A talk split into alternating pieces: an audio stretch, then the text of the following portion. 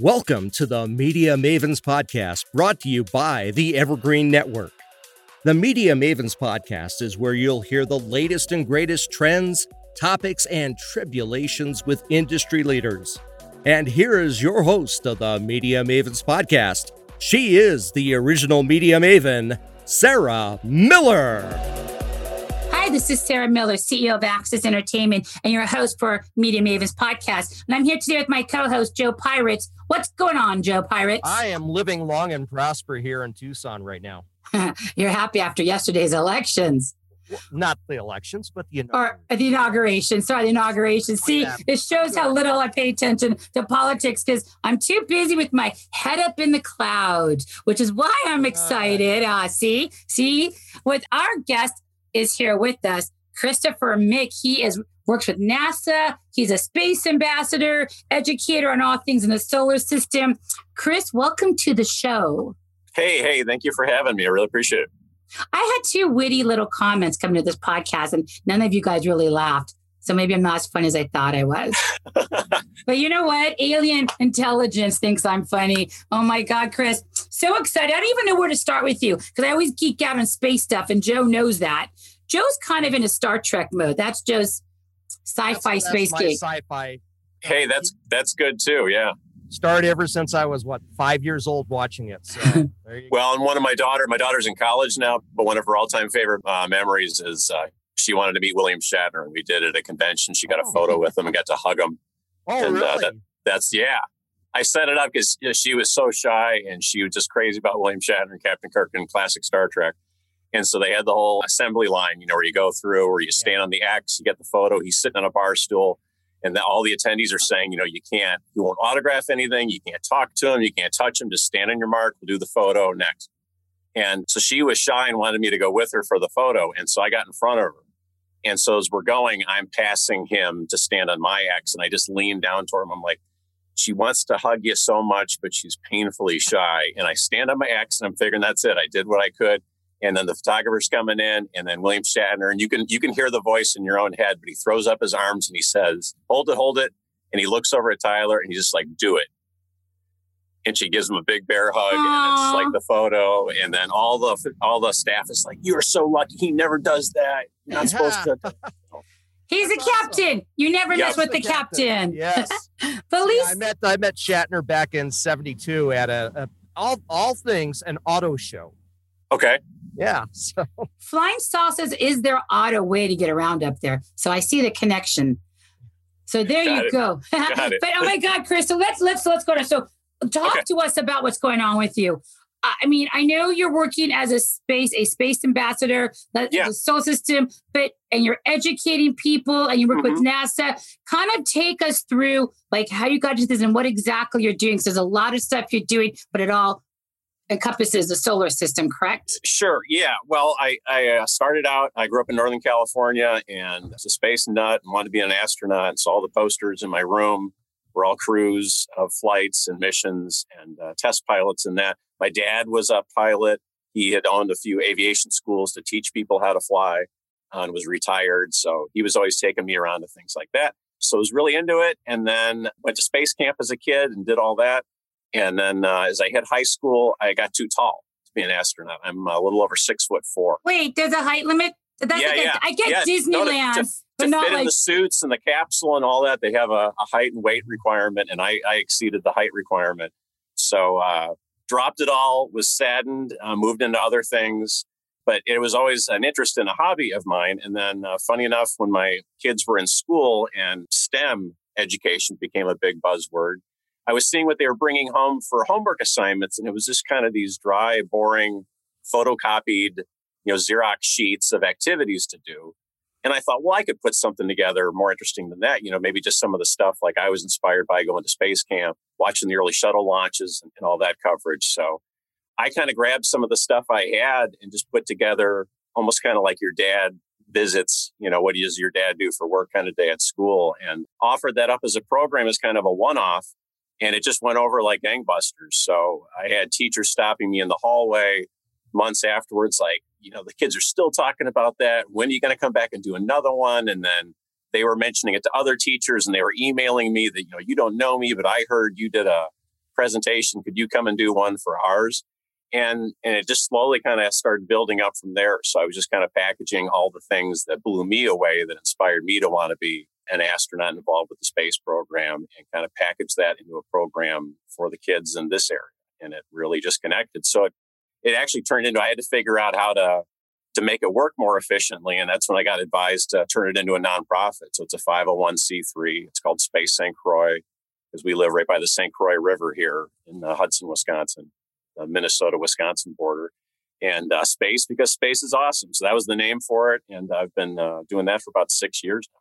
So you're pretty much taking because you're very fluent and know a lot about what goes on in the solar system. You're just kind of educating students and kids on you're helping NASA. And I know you're one of the, the ambassador programs managed by JPL based out here in LA. So you're they're yeah. really they're really supporting and backing you to help educate and give you the resources to give to these teachers so these kids are more educated about what's going on right. Universe, and, right. and NASA's got that mission too, because when I set up the nonprofit for Hudson schools, then I was getting, it kept expanding. And then I was getting requests from uh, people in Minnesota and different organizations. Could I come out and do that? And I'm like, oh, how do I do that? Because I kind of set up the nonprofit just to be for Hudson, Wisconsin, for this region. So then I found out about the NASA Solar System Ambassador Program, where they you apply and do an interview, and if you get accepted into that program, they give you all these great online facilitations and trainings, and you get to speak, hear from the engineers that are building the spacecraft, what missions are upcoming, and they provide you all the resources. They'll send you out, you know, the handouts and the materials and the stuff for PowerPoints and whatever you're presenting. And so Science Museum of Minnesota and the Bell Museum and libraries and schools, you know, in Minnesota and around the Twin Cities metro area. Then I started doing things for NASA through the Solar System Ambassador Program. So yeah, between my nonprofit and the work with NASA, that's kind of covering me for wherever I am in the in the uh, area for presenting. And regardless of where you are in the solar system, yes, you're covered. exactly. Are you like what? So what? So you're working with NASA. Like, are you allowed to talk about some of this? I mean, it's a podcast, so I know, I know NASA right. is very tight on some of the stuff that they could talk about. But what can you give us some specifics of what's going on with NASA and what you're doing with them? Sure. Yeah, I can't speak, you know, re- uh, representing NASA on anything. So it would just be, you know, my work as an educator with them and the information that I share coming from that viewpoint on it. But like the one we have coming up that's big for next month is the uh, the Mars Perseverance rover that'll be landing on Mars uh, February 18th. So just coming up here next month, less than 30 days. So that's been a big one. It launched over the summer, and we did programs uh, celebrating the launch and what the mission was going to be about. Now we're coming up on the landing and some uh, presentations, uh, getting kind of kids ready for what the rover's going to do and how it's going to land uh, and all that. So that's a big one coming up, one of their flagship programs. Wait, can we talk about what it is going to do and when it lands? Yeah, yeah, exactly. It's a uh, Anybody familiar with the Curiosity rover? This rover looks very similar. It's the same kind of build. Kind of like, so, like the little dune buggy jeep. No, I'm on the wrong. It looks like a small car. Yeah, it's it's uh, about two tons. It's got six wheels on it, so it looks like a small car. And it's if you looked at it from about 100 yards away, it's identical looking to the Curiosity rover that's there right now. But if you got up close, it's just the same body design because that worked really well. And to cut down costs, they're like, we're just going to use that same kind of chassis and uh, that setup. And all the science on it is different than the Curiosity rover. So the Curiosity rover still driving around Mars. That's still working. That landed around 2012. And now Perseverance is going to land, as I said, next month. And that has different science instruments in it. So one of the, the main differences is it has what's called a caching system. So it's actually going to drive around and when the people controlling the rover see something that they think is a good candidate for a sample, they actually have a kind of looks like the size of a piece of uh, sidewalk chalk. If you remember that, you know, it's kind of thick tube uh, piece of sidewalk chalk. That's going to be roughly the size of the samples it can take. So it can take rock and soil, put it in that cache tube, leave it uh, kind of packaged up for later mission, a sample return mission to go around and pick up those samples and bring them back to Earth. So that's one main difference it's going to be able to do. It's going to, it has a ground penetrating radar. So it'll be able to see underneath the ground, you know, the structures of things it's driving hey, over. I want one of those in LA. For finding potholes and interesting things. Right? Of course. Yeah. So uh, that the other one the kids are really excited about. It's got a demonstration element to it. It's got a helicopter on board, so it's going to be depositing this helicopter on the surface, and it's going to kind of prove the concept that a helicopter can work in the thin atmosphere of Mars. And so it's going to do how, short little. How, how big is a helicopter? I mean, is this? Uh, the helicopter would be kind of, I'm approximating, but it'd be kind of the size of a small table. It's got two carbon fiber blades that counter rotate. Like an oversized drone, like a drone. Yeah, exactly. And okay. it's very, very lightweight and the blades counter rotate and they do about 10,000 rotations per minute because the atmosphere for Mars is about 100 times thinner than the atmosphere here on Earth. So it's a gravity thing. And now I'm going to sound like a third grader on the yeah. science side. So, because I was going to say they're so advanced with NASA and JPL, I was yeah. going to ask you why they're not sending drones up there versus big, heavy equipment. But I know they kind of need both technologies to do the job up there. But is it a, is is it because it's a gravity up there or zero gravity up there? Why they're not putting more drones or mini helicopters up there? No, and actually the, the drones are kind of coming online now. So it was uh, a lot of the engineering is to keep it light. You know, you're always in a battle with the weight because uh, it's so difficult to send things, you know, that far out. And so weight is always an issue. Can we make it light enough, yeah, strong enough to survive? And then the power source for it but the, the drones are coming online. This one is going to prove the concept that this will work on Mars, which will allow them to do future larger vehicles. And then there's another mission approved for Titan, uh, Saturn's moon Titan. There's going to be a kind of a quadcopter style drone that's going to fly around Titan. It's going to land, can take off and go explore another area. And uh, so they're they're building that mission right now. When is that going to go up?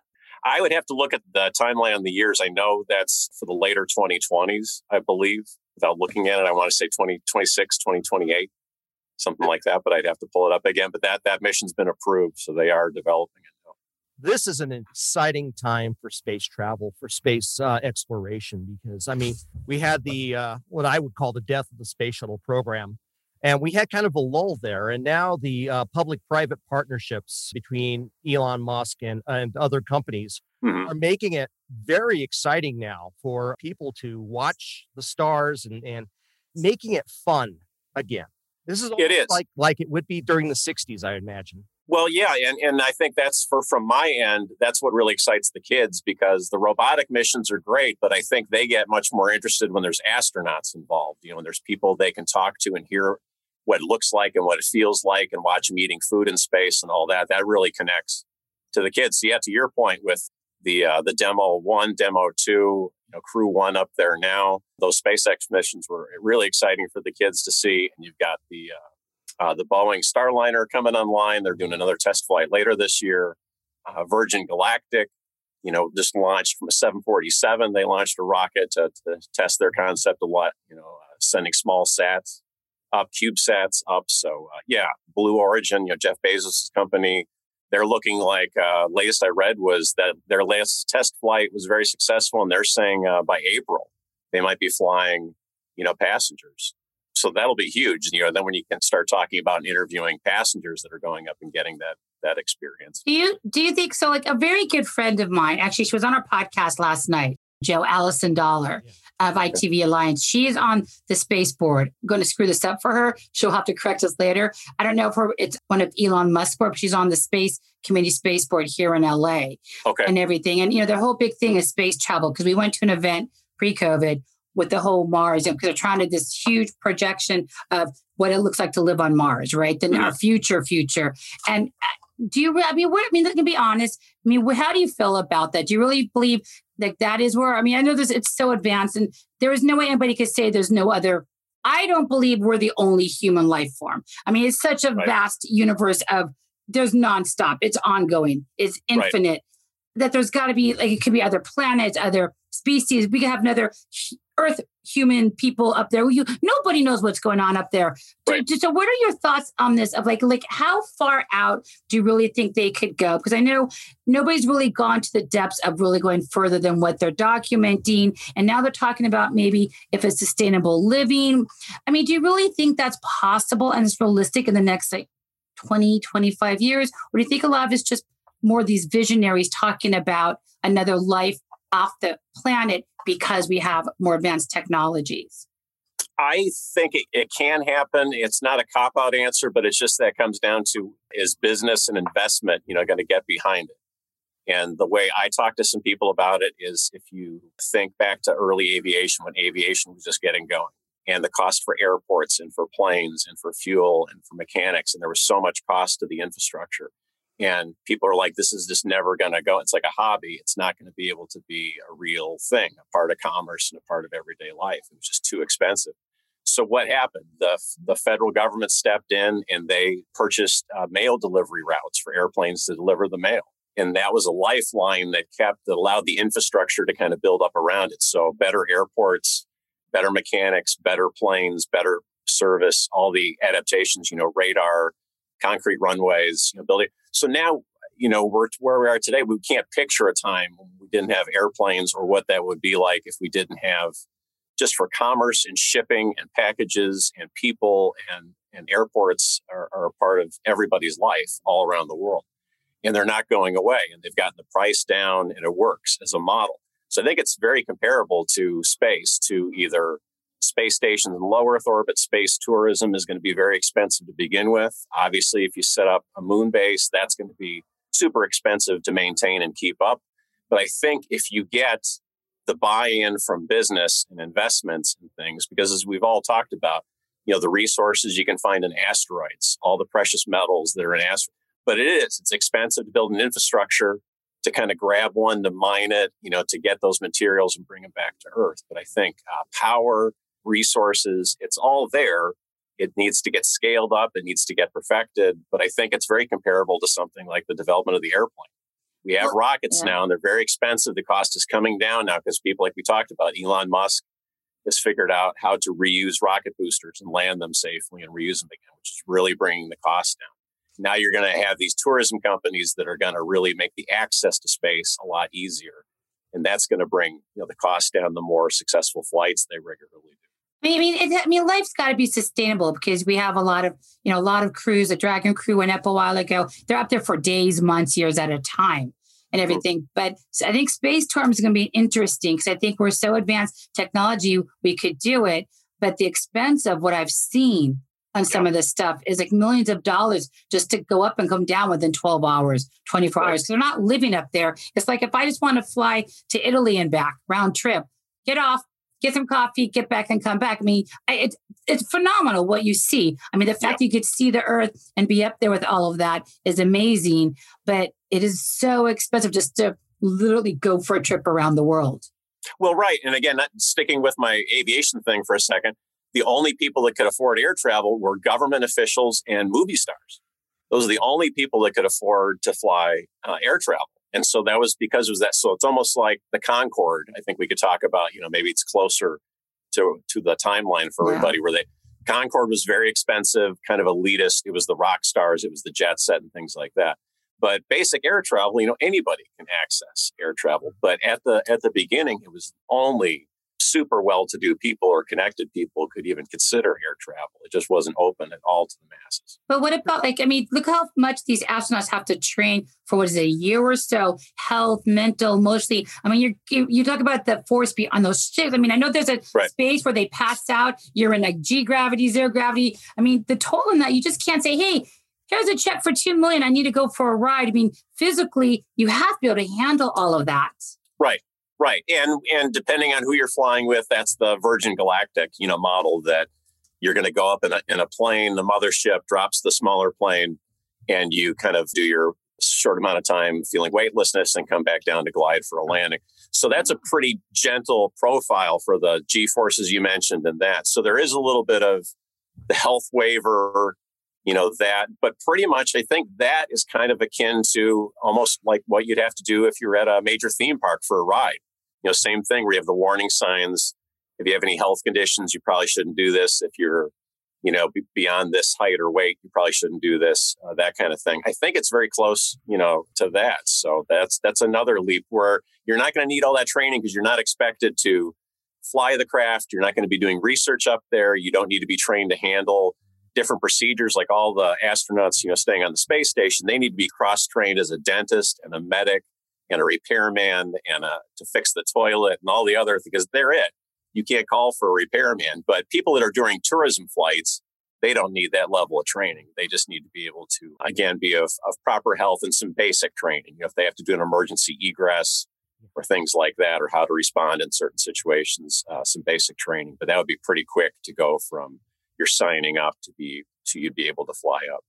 Christopher, as as an educator that goes into the classroom, what are the kids really interested in? I mean, when you, you teach different grades all the way from K to 12, right? What what are some of the things the kids really get into? The younger kids, as I talked about, they they get really into the the crewed flights coming back, which has been great because you mentioned that kind of lull after the space shuttle program. So that was a little bit a bit hard to pitch some of the programs because you could do the robotic exploration of the solar system and they kind of get that. But but the astronauts coming back has been great. So they they love hearing about the crewed missions for that. As I go up into the the high school level, they get into some of the things we've already talked about. They get into the drones and the virtual reality training. I talk about the different jobs at NASA. And some kids think it's just an astronaut or it's just a rocket scientist. I said, no, you know, they need nutritionists to figure out their diet, and how they're going to be able to make it through these longer trips to Mars and the moon.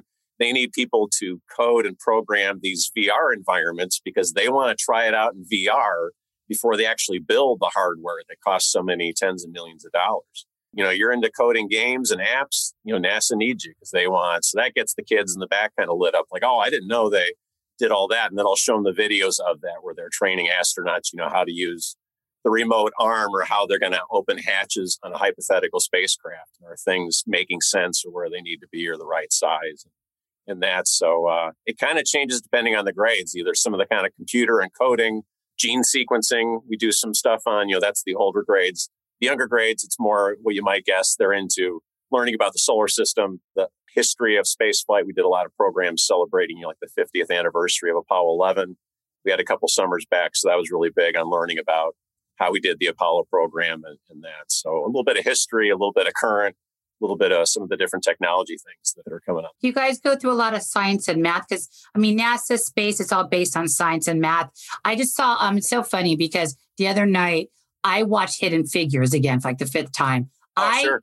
I love that movie. I mean, I see it's so great. many, and it's just because it's. I mean, it's a true story too. So Yeah. I mean, you really get the idea of science and math and what's going on and how it works. But okay, he's reaching for something, folks. Katherine Ah. Johnson. Nice, Oh. Katherine Johnson. It's just, I, it's just, it was such a great motivating show. I mean, obviously for girls who are growing up who want to get into space from the engineering, the math, the science, you know, but we see so many movies, you know, space stuff. Like there's one crazy one, like on Amazon that I watched this series of Expanse. You just see all this stuff. Okay, see, I love, love Expanse. Expanse. Okay, I wasn't going to say that publicly to anybody. You said Amazon, and I'm like, oh, is she going to talk about Expanse? I love Yes. Expanse. Okay, because because so Hidden Figures is great because I mean it's obviously about and then my little sister's a teacher, math, science. Okay. Wait, yeah, I look at Joe. Joe, math and science, right? She's a math and science, and she loves this stuff. And I love Hidden Figures because I mean I get that. But oh my God, Expanse is the bomb. It's on season six. I binged everything, and it's it's it's has of everything I've seen. There's that one with Matt Damon living on Mars. You know, yeah, Martian. And then you have the one George Clooney who's up in space for five hours talking to nobody but you know stars and Gravity. gravity. But there's all of these that you see, and then I just saw the one with George Clooney the other day, the new one. Oh, Midnight Sky. Yeah, and I but I feel like of all of this, the most realistic space one that you can say, okay, I could see how that would work in the future down the road would be Expanse because Expanse really humanizes the living in space, the belters, the communities up there, how they live, the gravity, and then being on the planet. And actually, Mars is like our version of the US badass military, Navy, SEAL team. Okay, Jill's like, I have no idea what you guys are talking about. But I feel like of all the space movies out there, a little bit of Star Trek, we'll get to that in a second, Joe. Yeah. I feel like Expanse is the most realistic space show that you could actually get into because you know how realistic that is versus Doomsday, you know, and all these others Well, shows. it- and that ties into your previous question for me on our would we be able to do this and how long would it take and what would it cost? Because the expanse kind of follows that thread through Yeah. saying it's a couple hundred years in the future. But that's all the stuff I was talking about where that is realistic. And if you had colonies spreading out, you would be going out to Saturn to grab ice because then you can haul that back and make that drinking water in rocket fuel because rocket fuel's liquid hydrogen, liquid oxygen, you know, out of H2O. So you can make drinking water, you can make air to breathe out of it, you can make rocket fuel out of it. So ice is is the most valuable thing. Yeah, but they but they the make it seem like hey, I got to head up to how to the moon and back because there's colonies up there. And it's like going to Nordstrom's for us. I mean, right. it's so advanced, but it's so real. Like, Joe, you have to get on Amazon Prime and watch Expanse. I mean, you know, from the drones, the technology to, like you said, the resources and all the billions of planets and colonies up there in space that nobody even knows right now because there's right. so much up there to explore and the resources. I mean, it is actually an amazing, I mean, it's a show on it's on Amazon. I get it, but it's probably so educational to what an extent of the resources that are so realistic, not wacky like some of the other movies that we've seen. Right. Well, and and it dovetails to to me with Star Trek. Because Star Trek I, I like because it has that optimistic view of you know we're going to go meet people, we're going to negotiate, we're going to figure things out, we're going to find good and bad, but we'll do what we do, and it's it's uh, to explore and to keep pushing out there, which is great. And then the Expanse I love because it touches more on that a potential future for us, but how it might play out. But like you're saying, it tries to get the science as right as you can get for a show. Yeah. It bends things to make it work for TV, but it's trying to be pretty. Yeah. To your point, you know, people aren't winking out and, and transporting and appearing somewhere else because they're having to fly there and they have to take the drugs to kind of prevent them from passing out because they're doing a high G burn it, it, going. It, so all that yeah, like it, because it's, like, it's, as realistic as you could get. It's like going from the yeah. Jetsons, the cartoon, and the flying saucers above the ground to like this. I mean, we've evolved in technology, we've evolved in space exploration, but some of these movies are going. I just right. feel like that just it definitely covers such realistic aspects of what it's like and what we need to do to get up there to be sustainable.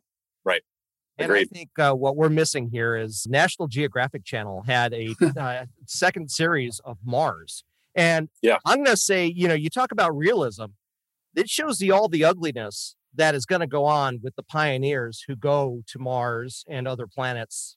They're going to be the first ones up there, Wait. and it isn't going to be easy at all. Wait, is it documentary or is it like kind of like a a mockumentary? Uh, would would we say mockumentary? It's not for comedy, but it's it's like this. No, it's kind of half and half. They actually talk to people like Elon Musk about you know wh- how would it go and what are you working on, and then the other half is like a dramatic show with actors, but they're taking you through you know Joe's point, like what this would be like if you really just got a, a tenuous foothold and had a little base with a few astronauts. And then in the second season, it expanded to where they're trying to expand the base, more people come out but then you get some people that have different priorities. They have like a drilling company pretty much to drill for water and to help, you know, expand the power. To, and that's their whole priority. They're like, they don't care about the science. They don't care about what the scientists are doing. They're like, we're here to do a job and we're getting paid to do this job. And we gotta. So it's almost they. I think it's a good metaphor for on, on like Earth. It's almost on Earth like the oil derrick, you know, out in the ocean doesn't care at all what Greenpeace or the other ecologists are doing. You know, over here, they're like, hey, we're getting paid. Uh, we got to finish drilling this rig and get it set up.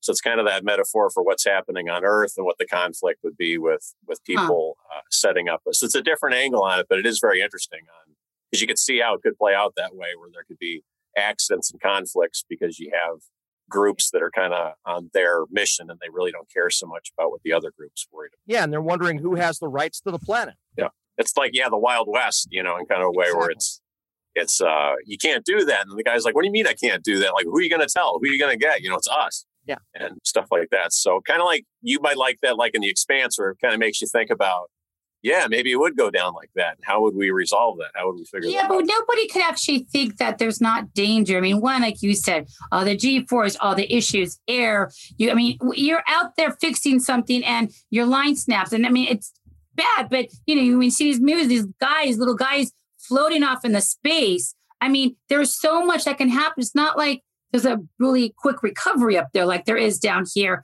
like with accidents and stuff. So I mean, it's not the safest place. I mean, when you think it through, and I just think like with this, I haven't seen Mars yet, but I have to watch it now. Yeah. But I feel like if it's kind of dark, we're like, hey, there's some really bad problems of first people up there. It's going to be tough. You can't expect to be anything but tough because there's nowhere to go. There is you, nothing to do. I mean, you have to just deal with what's there. So I, it is definitely not. I don't know if that's slowed down, the space tourism, like you said, our futuristic of sustainable yeah. life, because there's so many dangers that nobody's even aware of of how to handle it. But until all you cover all that, I, I don't know if you'd want to just go up there and hang out for a day or two. Well, and that's why one of my favorite astronauts, I don't know if you two know the story, but uh, Alan Bean, who walked on the moon in Apollo 12 and he flew on Skylab and did a long duration mission on Skylab. He retired before the shuttle program got going. And, and he uh, was actually trained as a fine artist, did a lot of great paintings of his experiences up on the moon.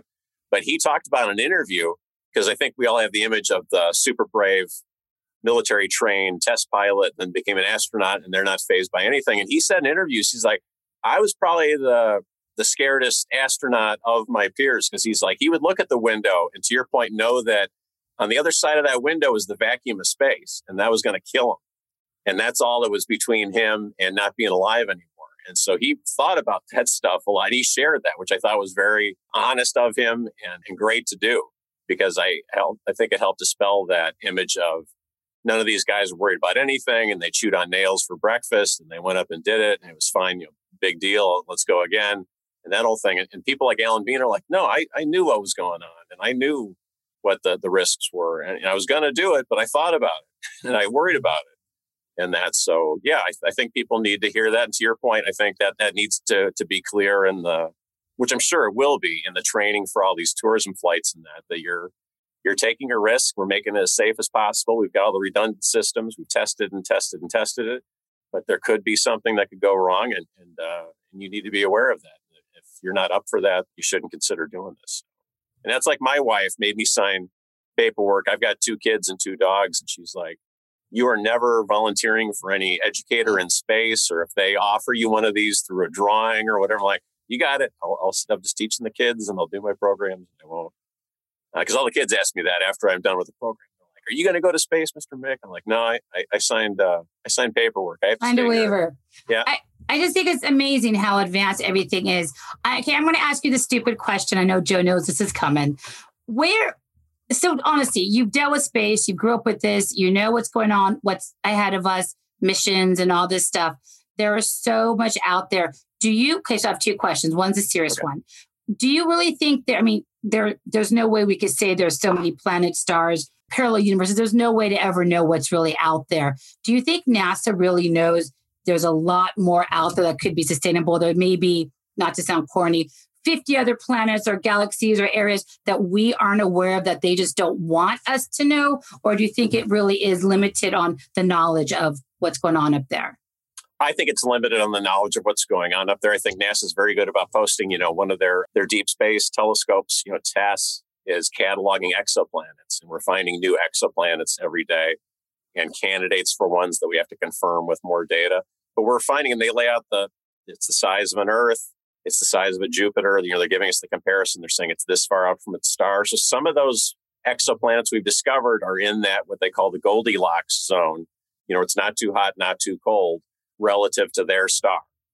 And so right there, that tells you if it's a Earth roughly sized planet and it's in that Goldilocks zone, to your point, you know, if, if the right chemicals and things are there, there could be life there. And we might even still find life, microbial life and things in our solar system. You got these moons like Enceladus and things like that, where there's uh, tidal heating happening with the tug of war between the planet and the moon and it heats the inside of the moon. And there's these thermal vents, and you have ice being ejected out into the thin atmosphere. So you'd have to drill down through the ice. We'd have to figure out other technologies, but there could be life. You know, there's life around thermal vents here on the Earth, and there could be life around thermal vents that are happening. You know, on some of these these Jovian moons that we have seen. Well, they said on. they said that Saturn, the ring around Saturn, over so many years, is starting to disintegrate mm-hmm. and and disappear from all the gases and or I don't know, science, geeky, atoms, whatever's up there. I just know and everything. But if when you think about it, it's it's amazing to me between asteroids and like you said, all these thermal communities and ice chunks, everything going on up there.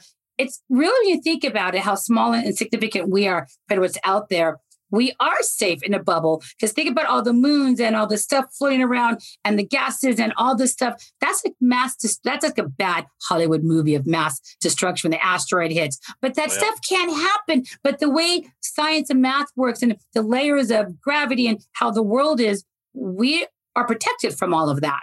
In a way, yeah. If it's big enough, it's not going to, you know, keep us in our little protective bubble. So we, we we mow through you know tons of debris every day that people sometimes see as a shooting star or it's not even big enough to register as a shooting star and you find meteorites like i've got you know your samples that land. wait let's see that again oh, okay. you nice. see that in there a little iron iron meteorite that's like a little chunk of silver yeah it's a magnet will pick it up if you got it and uh, that's a remnant from a, a meteorite but so that's hitting the atmosphere all the time. But if it's a large enough object, it's not going to burn up in the atmosphere. And that's when you get like the dinosaur events asteroid, like we talk about that. Uh, so if it's big enough, if it's a couple miles across, it's going to hit the atmosphere and it's not going to uh, air burst and it's not going to burn up in the atmosphere. It'll make it down to the ground and do a huge impact. Yeah. Okay. So I have this, I have this stupid question before you wrap up. Do you okay. honestly, given your history, do you believe there is other intelligent life forms up there and there's other life out there beyond the solar system? I would say life for sure. Intelligent thing is just the tricky because you get into time periods because of the age. Was there a, an advanced civilization more advanced than ours, but it ran its course and it's died out, and that was a billion years ago? If you get where I'm going with it, you know the the time spans are just so. So to say like right now, there's somebody doing what we're doing five light years away somewhere or way advanced than we are. I just don't know on the, the time spans for how long a civilization lasts. And when you attain a certain level of technology and, and what's the, you know, is there a rise and decline and elimination? Do you keep going? What time scales do those happen on? I think we'll find life. And like I said, I think we may even find evidence of current or past life in our solar system, still between hmm. the, the moons and the planets we have to discover. But when you open it up to the whole universe, like you're talking about, I'm certain there is life out there. I just don't know what level it's at. If it would be primitive, if it would be life in the ocean of that world that we would find, and maybe it hasn't moved on to land yet. I don't know, you know, what level it would be at, but uh, I'm almost positive there would have to be life happening. Yeah, I I totally agree, Joe. What do you think? Yes, honestly, I I do right now, and that, the only thing is, is that's stopping us from really discovering it is the fact that we cannot travel fast in space. And that's the only thing that's holding us back. I mean, we're not going to have warp speed like they do in Star Trek. I mean, that's one thing I think that is impossible right now to even figure out, even though the El, if I'm saying it right, Alcubierre drive could get up to like a speed of light. It's still, I mean, when you're talking about a, a galaxy that's five, you know, light years away, that's five years you're going to be out there. And then you're going to have to deal with the whole thing with the whole Einstein curve when you're talking about time. I mean, do you come back to an Earth that is, you know, maybe you've been gone 10 years and the Earth has actually been there for two? I mean, it, it's really the physics out there are mind blowing right now. But there is life out there. Yes. Just want to make sure we're all on agreement that I'm not the only one who thinks that. Okay. I is so awesome to have you on here, Chris. Of all of the sci-fi, all of the stuff going on out there, what is your favorite space sci-fi movie of all time? Oh, uh, 2001: A Space Odyssey. That that kind of blew me out the back wall the the first time I saw it, and it's just grown. And I actually got to meet some of the filmmakers that worked on that. Frederick Ordway was a technical consultant on it. I got to meet him in Chicago at a 70 millimeter screening of it. Jan Harlan, I got to meet Kubrick's brother in law, who uh, worked on the art. He still works with the estate and the archives and that. So, uh, yeah, that's that movie to me kind of touches on all the things we're talking about. How does it happen? Is there life out there? And how would they get around and transport the monoliths? And, and that just, that opened up so many doors in my mind on potential for yeah, it could really go the way you know they're laying out in this movie, and then just the aspiration I think for for humans because at, at, that time that was in the 60s, projecting where we might be by the year 2001. And at the rate of what we were spending on Apollo and all that, it was very easy to see that, yeah, we might be making our first mission to Jupiter space by then. So that was very realistic, you know, in the design and that this is humanity's first mission out to Jupiter. It was a big deal. And, but the ship looked right, and the astronauts looked right, and all the technology looked right, kind of like we were talking with uh, the expanse and things. So that, that's still, I watched it probably couple months ago, and I still just am floored that that was made, you know, 50 years ago because I'm mm-hmm. still impressed by shots in that. And there was no CGI or, or any uh, graphics going on; it was all just, you know, in the camera. Mm-hmm. So it's pretty amazing. Joe, what was your favorite one? My favorite space movie? Anything. Could be any movie, any show. What's your favorite? Star Trek II, The Wrath of Khan. And I just liked it for the adventure and the, you know, just the action of it. I mean, that was to me, that was, you know, if I really wanted to go deep down of what was really doing it for me at the time, honestly, it was Mars. Because mm-hmm. I said that is exactly what's going to happen. Okay. I like Mars. My favorite is going to be so stupid with you guys, but like honestly, I am so obsessed. Okay, do not laugh. No judgment on my podcast mm-hmm. with Guardians of the Galaxy. Okay, yeah. I am so obsessed because that and the Expanse. I just I'm obsessed with both of those. I keep. I think it's also. I love the cast in Guardians of Galaxy, the music. It's just everything that is so life out there beyond just who we are is what I love right now. It's just absolutely crazy. Well, and that's it's it's yeah. about what what you have fun with and enjoy, and that's it. And that's why I love that's that A in in STEAM that I stress is you know the arts for the, all the movies we're talking about. I tell that to the kids. I'm like, it's an access point. It gets you talking about. And you got to be talented to create these stories and to get people wanting to sit down and watch mm-hmm. it. And that so any of those that get people thinking about aliens out in the universe or space travel or what's another way to do it. I think all that stuff's great because a lot of the kids sometimes think like I'm going to be looking down my nose and oh, those are all dumb. And I'm like, no, sci-fi is awesome. Like, and that really keeps the conversation. Yeah, I just think it gets tainted when you get to these crazies on Area 54 that are out there, you know, with these big signs, beam me up. And I, it's, it's funny. I laugh my ass off because I love that shit. But I feel like let's focus on science and math and what's really going on up there. You know, not all that. Right. I, I still have questions about Area. I still have questions about it, but but I think there's so much that we do have that the government has covered up that NASA does keep quiet because it's an unknown. But, you know, I just feel like I don't know if there's any, you know, where there's smoke, there's fire. At the very bottom level, scraping the barrel, is there any truth to them covering any of that stuff up? Or is it just all been made up just to create spin and just chaos because there's a huge desert area with big wire gates around them?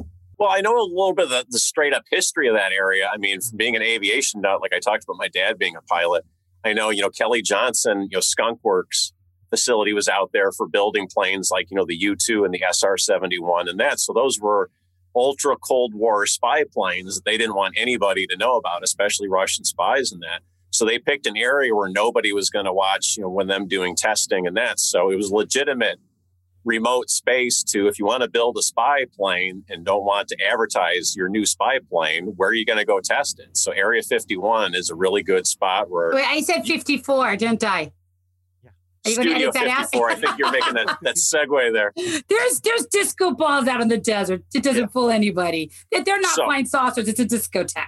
Yeah. So I think there's some legitimate history to the secretive nature of you know the CIA and the military and, and Kelly Johnson building cutting edge airplanes for them out there. They didn't want anybody to know about. And then I think it just kind of crosses over into the urban legend myth stuff because if you're keeping yeah. something a secret, people are going to make up their story of why you're you're keeping it a secret. But I think it had a very legitimate origin. Well, they also watch too much TV. You know, and look at Independence Day, look at some of this stuff that we all know, you know, aliens and everything. It's funny. Yeah. What I love about NASA is I have an amazing, amazing video I'll send you later today. NASA had to get them rights to it. You know how like NASA, there's so much fiber, carbon. There's so much materials and stuff that they use, obviously, to come back and down. No Bad Day is a big snowboard company, and they did a monster campaign on this video. And one of the snowboards, badass snowboard, it has it's black and it has NASA along the underneath of it, and okay. it's a snowboard that um, they use some of the and is obviously not a chemistry major, Joe. I went to ASU, not a chem major. It was like carbon fiber or something that they use that they got a hold of. So they made this amazing snowboard, but it's a NASA snowboard. It's a snowboard. And they did the best video, but they obviously had to have NASA's approval because they had NASA's logo and stuff on it. it right. It is. It's my favorite video, and I, it's my favorite thing. And I love that there's a NASA snowboard. I will email it to both of you guys when we get oh, off. You guys are going to love it. it it's definitely perfect. it's definitely science to this. Okay. So, Chris, I, it's so yeah. awesome having you on right now. Quick question for anybody who like who is a teacher or uh, in school education, are you doing these programs anywhere like Arizona, California, New York, Florida, or is it only in your area that you're helping these schools and teachers? I'm like a my life is like a big Venn diagram. So, like I said at the beginning, uh, Space St. Croix is kind of just for Hudson. So, anybody in okay. Hudson that needs a program, I do Boy Scouts, Girl Scouts, United Way, libraries, all that.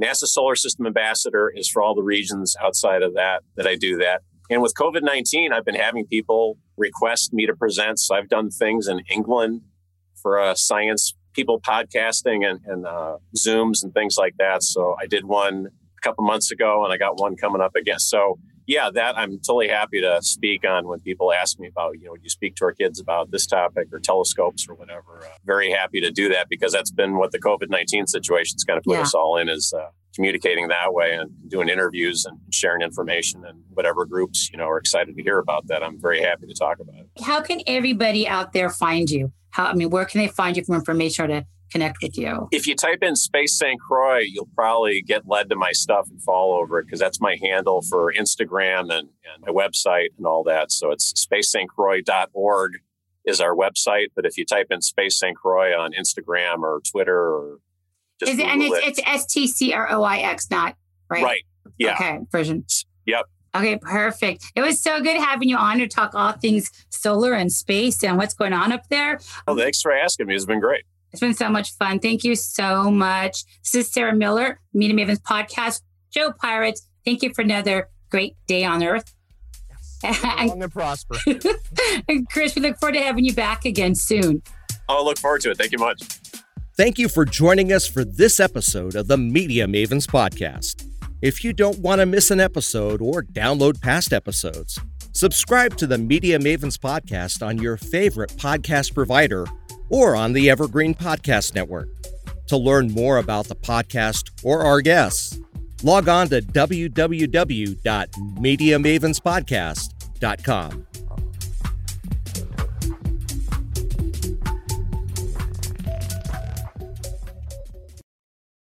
This podcast is a part of the C Suite Radio Network.